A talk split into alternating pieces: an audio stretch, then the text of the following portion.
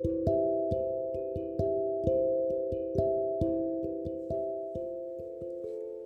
近よく「才能がありますね」とか「何でもできるんですね」とか言われるの。でもミキママの就職しないで生きるにはばんは。ミキママです、ね、最近そうやってねまあ褒めてくださる方が時々いらっしゃるんだけど私は別に自分が才能があるとか思ったことあんまりないの。むしろ才能が欲しい才能が欲しいってずっと思ってたわ。なんか今でも才能があるなんて思ってないわ。思ってないっていうのはまあ全く正直じゃないけどでも才能があるとかないとかってあんまり意味がないと思うのよ。まあ、結局は人との比較じゃない。器用器用もそうだしねスポーツできるできないとかさ私スポーツにできないんですっていう人だってさなんか結局できるわけじゃん。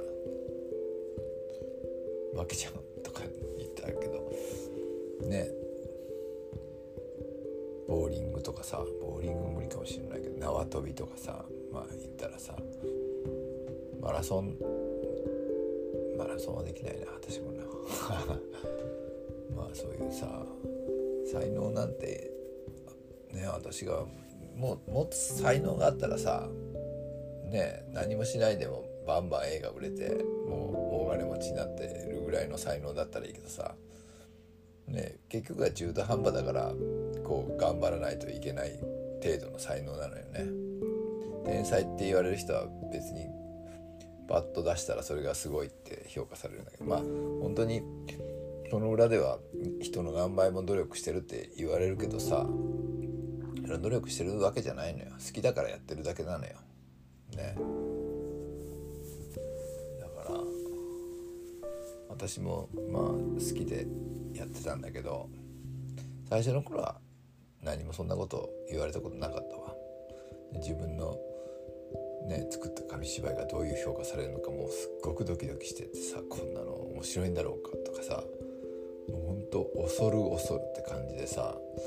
一歩ずつ踏み出してたのよ。それがそれがね何回かやっていくうちにどんどんとまあ評価されてきて面白いと言ってくださる方も増えてきて今はまあまあその辺では評価されてるのかな。だからこう何をするんだこの人だって。まあ初めての人はそうだけど見たことある人だったらあこういう人なんだなっていうのがあ面白い人なんだなというのが多分分かってくださってると思うの。だからそれはねある種才能なのかもしれないけどそれは自分が作り上げたものであってもともとね備わってたものじゃないのよね。それは私がいろんな試行錯誤やもういっぱいいっぱい失敗をしてさその中でこう積み上げてきたものだから。それはまあ才だから才能って言えるのかどうかっていうのが分かんないのよね。だからまあその人からお客さんから見ればこの人初めてね私の紙芝居見た人はすごいだなって思ってくださる方もいらっしゃるしね。でもその昔を知らないからさその人は今の私しか、ね、昔の私っていうのはなんかねすごくおどおどしながら紙芝居してた時代があったからね最初の12年間はさ。だからそういうのだけどこう毎回毎回こう場数を踏んで本番をやってたわけよ。だから本番をやるとねものすごく違うのよ練習の時よりね。だからそれでねだんだんとこう慣れてきて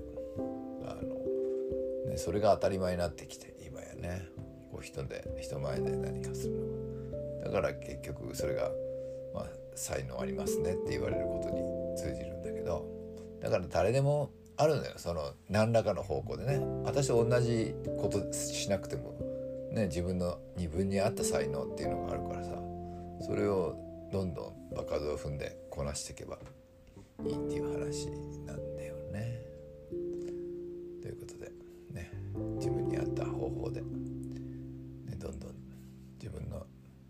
得意なことを伸ばしていきましょう。ということでありがとうございました。おやすみ。はい、リスペクト感謝。Thank you.